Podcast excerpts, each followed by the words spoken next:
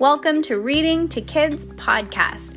I'm your host, Jenna, And I'm your host, Peyton. and we're here to read to you or with you. We know that sometimes moms and dads don't always have the time or the motivation to read to their kids each night, and we know how important it is. So, on those nights that you're not in the mood, we're going to do it for you. Can't wait to read with you. Good job, Peyton. High five.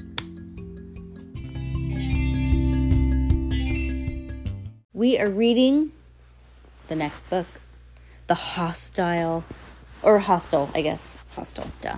The Hostel Hospital. Oh my gosh, I remember this one too. Oh, cool. Okay. A series of unfortunate events. Events. Book the eighth. The eighth. Chapter one. There are two reasons why a writer would end a sentence with the word stop written entirely in capital letters S T O P. The first of the wait, blah, blah, blah, the first is if the writer were writing a telegram, which is a coded message for something electrical wire stop. In a telegram, the word stop would, in all captors, capital letters, is the code for the end of a sentence stop. Okay, a lot of this, what he writes, does not make sense. But there's another reason why a writer should end the sentence with stop, written entirely in capital letters, and that is to warn readers that this book that they are reading is so utterly wretched that if they began begun reading it, the best thing to do would be to stop. This particular book, for instance, would describe an especially unhappy time in the dreadful lives of Violet Klaus and Sunny Baudelaire, and if you have any sense at all, you would shut this book immediately, drag it up a tall mountain, throw it off the very top. Stop. There is no earthly reason why you should even read one more word of this miserable treachery and the woe that are in store for the three Baudelaire children's, or any more than you should read, then you should run into the street and throw yourself under the wheels of a bus. Stop. The stop ending to the sentence is your very last chance to pretend the stop is a warning oh, is a warning stop sign to stop the flood of despair that awaits you in this book, the heart-stopping horror that begins every in the very next sentence by obeying the stop and stopping stop. So he just put like stop at the end of every sentence. Weird. Baudelaire or the Baudelaire orphans stopped. It was early in the morning, and the three children had been walking for hours across the flat and unfamiliar landscape. They were thirsty, lost, and excited. Exhaust, not excited, exhausted, thirsty, lost, lost, and and excited, exhausted. Which are the three good? Which are three good reasons to end a long walk? But they were all they were also frightened desperate, and far from people who wanted to hurt them, which are all three good reasons to continue. The three siblings all had abandoned all conversational all conversation hours ago, saving every last bit of energy they had to put one foot in front of the other. But now they knew they had to stop, if only for a moment, and talk about what to do next. The children were standing in front of the last chance general store, the only building that they had encountered since they began long and frantic night walk. The outside of the store was covered with faded posters advertising that was sold, and by the eerie light of the half moon, the Baudelaires could see that the fresh limes, plastic knives, and canned meat, white envelopes, and I know, and mango flavored candy, red wine, leather wallets, fashion magazines, goldfish bowls, sleeping bags, roasted figs, cardboard boxes, con- controversial vitamins, and many other things were labeled inside the store. Nowhere on the building, however, was a was there a poster advertising for help, which is what really which is really what the Baudelaires needed. I think that we should go inside, said Violet, taking a ribbon out of her pocket to tie up her hair.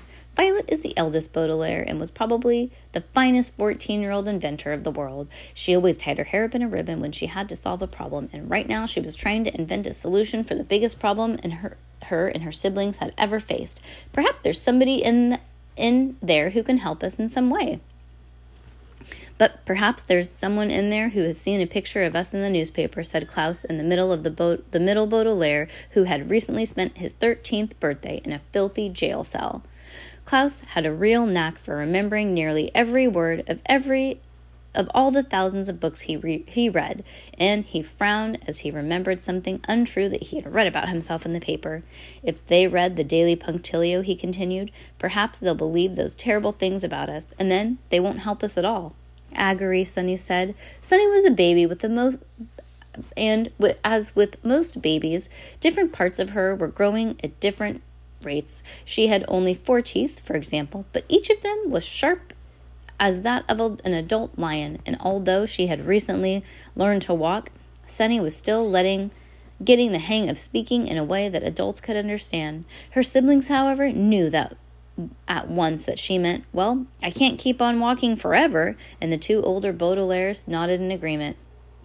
Sunny's right, Violet said. It's it's called Last Chance General Store. Sounds like it might be the only building for miles and miles. It might be our opportunity to get some help. Oh, look, Klaus said, pointing to a poster taped high on the corner of the building. Maybe we can send a telegram inside. Maybe we can get some help that way.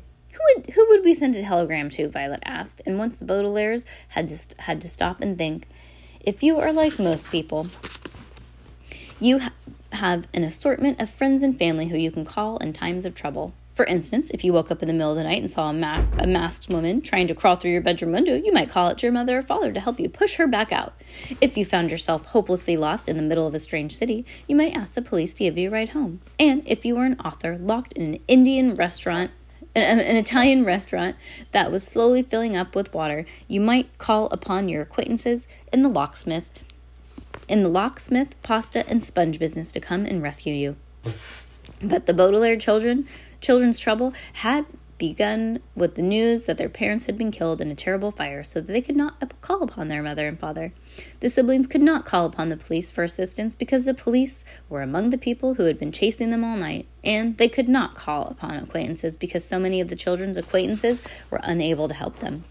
After the death of the Baudelaire parents, Violet, Klaus, and Sunny had found themselves under the care of a variety of guardians. Some of them had been cruel, some of them had been murdered, and one of them had been Count Olaf, a greedy, treacherous villain who was the real reason the, the Baudelaires were all by themselves in the middle of the night, standing in front of last of the last chance general store, wondering what who in the world they could call upon for help. Poe, Sunny said finally. She was talking about Mr. Poe, a banker with a nasty cough, who was in charge of taking care of. Start, he's starting to talk. I know. The children following their parents' death. Mr. Poe had never particularly been helpful, but he was not cruel, murdered, or Count Olaf, and those seemed to be a reason enough to contact him. I guess we could try Mr. Poe, Klaus agreed. The words could, the worst he could do would be say no. Or cough, Violet said with a small smile. Her sibling smiled back, and the three children pushed o- open the rusty door and walked inside. Wait, but he thinks murderers. I know, I know. I don't know, man. Lou, is that you? called out a voice, but the children could not see who it belonged to. The inside the inside of the last chance general store was crowded as crowded as it was outside, every inch of crammed space full of things for sale. There were shelves of canned asparagus and racks of fountain pens, next to the barrel of onions and crates of peacock feathers. There were cooking utensils nailed to the wall and chandeliers hanging from the ceiling, and the floor was made of thousands of different kinds of tiles, each one stamped with a price tag.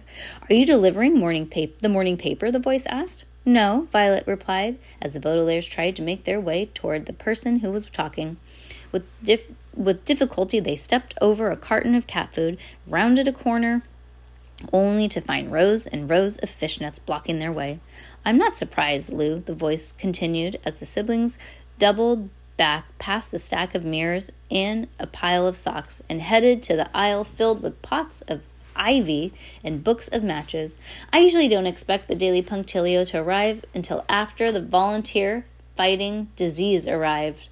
The children stopped, looking for the source of the voice for a moment, and looked at one looked at one another thinking of their friends Duncan and Isadora Quagmire. Duncan and Isadora were two triplets who, like the Baudelaires, had lost their parents along with their brother, Quigley, in a terrible fire.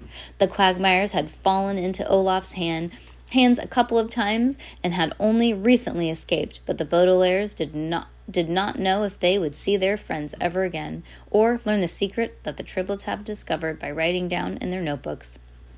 The secret the secret concerned the initials VFD, but the only other clues that the Baudelaires had were the few pages from Duncan's Isadora and Isadora's notebooks, and the three siblings had scarcely found time to look over them. Could volunteer could volunteers fighting disease be the answer the children were looking for? Peyton, she knows the answer to that, and I do too because she cheated and told me. No, we're not. No, we're not, Lou. Violet called out. We're the three we're three children and we need to send a telegram. A telegram called the voice as the children rounded another corner. They almost ran into the man who was talking to them. He was very short, shorter than both Violet and Klaus, and looked like he hadn't slept or shaved in quite a long time. He was wearing two different shoes, each with a price tag, and several shirts had and several and several shirts and hats at once. He was so covered in merchandise that he almost looked like a part of the store, except his for his friendly smile and dirty fingernails. Well, you're certainly not Lou, he said. Lou is one chubby man, and you are three skinny children. What are you doing around here so early? It's dangerous around here, you know. I've heard that, this morning's Daily Punctilio has a story about three murderers who are lurking around this very neighborhood, but I haven't read it yet. Newspaper stories aren't always accurate, Klaus said nervously. The shopkeeper frowned.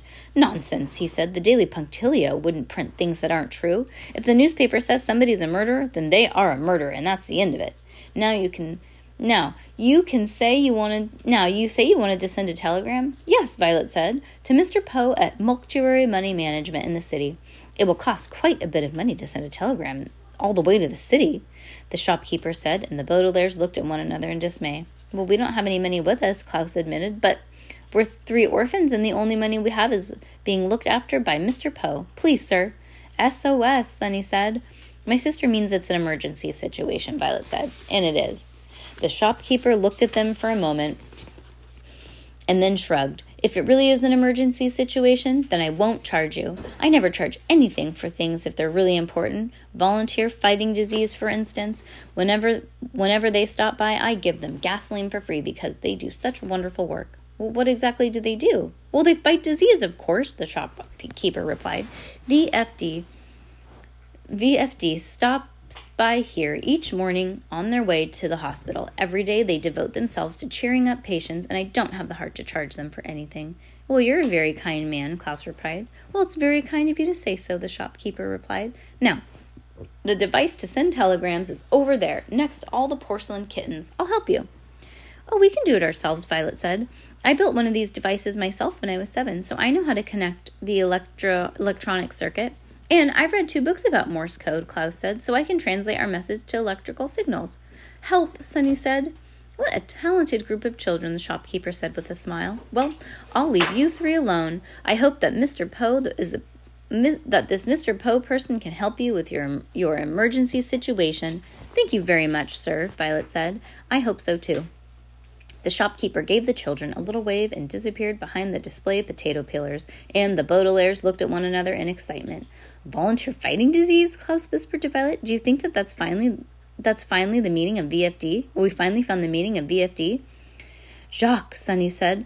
Jacques did say something about working as a volunteer, Klaus said. If only we had a few moments to look over the pages from the Quagmire notebook. They're still in my pocket. First things first, Violet said. Let's send the telegram to Mr. Poe. If Lou delivers this morning's Daily Punctilio, the shopkeeper is going to think that we're a group of talented children. Is going uh, instead of he's going to stop thinking we're a group of talented children and start thinking we're murderers. Ugh, you're right, Klaus said. After Mr. Poe gets us out of this mess, we'll have a lot of time to think about these other things. Trosslink, Sunny said. She means something along the lines of, You mean if Mr. Poe gets us out of this mess? And her siblings nodded grimly, and we went over to take a look at the telegram device. It was an arrangement of dials, wires, and strange metal implements that would have been too scared that I would have been too scared to even touch, but the Baudelaires approached it with confidence. I'm pretty sure that we can operate this, Violet said. It looks fairly simple. See, Klaus, use these two metal strips to tap out the message in Morse code, and I will connect the circuit over here. Sunny, you stand here, and I'll put the earphones on to make sure that you can hear the signal that's being transmitted. Let's step. Let's step to it. The children stepped to it, a phrase here which means took their positions around the telegram device. Violet turned the dial, and Sunny put on the earphones, and Klaus wiped the lenses of his glasses so that he could be sure to see what he was doing. The siblings nodded to one another, and Klaus began to speak out loud as he tapped out the message in Morse code. To Mr. Poe at Mortuary Money Management, Klaus said, from Violet, Klaus, and Sunny Baudelaire. Please do not believe the story printed in the Daily Punctilio. Stop. Count Olaf is not really dead, and we did not really murder him. Stop. A, arete, Sunny said. Stop is a Morse code to end the sentence, Sunny Klaus explained. Now, what should I say next? Soon after our arrival to the town of VFD, we were informed that Count Olaf had been captured. Stop, Violet dictated. Although they arrested a man with a tattoo eye on his ankle and one eyebrow instead of two, he was not Count Olaf. Stop. His name was Jacques Snicket. Stop. The next day, we found uh, he was found murdered, and Count Olaf arrived in town along with his girlfriend Esme Squalor. Stop. Klaus continued tapping away. As part of the plan to steal the fortune the par- our parents left behind, Count Olaf disguised himself as a detective and convinced the town of VFD that we were the murderers. Stop. Uckner, Sunny suggested, and Klaus translated what she meant in English and then into Morse code. Meanwhile, meanwhile, we discovered that the Quagmire triplets were being hidden and helped them escape. Stop. The Quagmires managed to give us a few scraps of their notebook so we could try and learn the real meaning of VFD. Stop. We have managed to flee from the citizens of the town who want to burn us at the stake for the murder that we did not commit. Stop. Violet said Violet said, and Klaus quickly tapped the sentence into the code before adding the last two sentences of his own. Please reply at once. Stop. We are in grave danger. Stop. Klaus tapped out the last P and stopped and looked at his sisters. We are in grave danger, he said, although his hand did not move on the device. You already said that sentence, Violet said. I know, Klaus said quietly.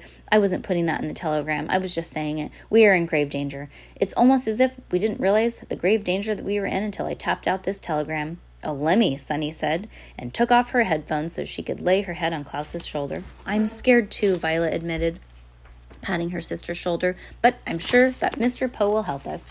We can't be expected to solve this problem all by ourselves. But that's how we've solved every other problem, Klaus said. Ever since the fire, Mr. Poe has never done anything except send us one disastrous home after another. He'll help us this time, Violet insisted, although she did not sound very sure. Just watch the device. He'll send he'll send back a telegram any moment. But what if he doesn't? Klaus said. Chonak, Sunny murmured and wiggled closer to her siblings. She meant something along the lines of, then we're all alone, which is a curious thing to say when you're with your two siblings in the middle of a store stuffed with merchandise that you can hardly move. But as they sat close together looking at the telegram device, it did not seem curious at the Baudelaires. To the Baudelaires, they were surrounded by nylon rope, floor wax, soup bowls, window curtains, wood rocking horses, top hats, fiber optic cables, pink lipstick, dried apricots, magnifying glass, black umbrellas, slender paintbrushes, French horns, and each other. But as the Baudelaire orphans sat and waited for a reply to their telegram, they felt more and more alone. Yeah, poor guys. Bad luck, huh? Yeah. It, this they're, they're like the bad luck bears.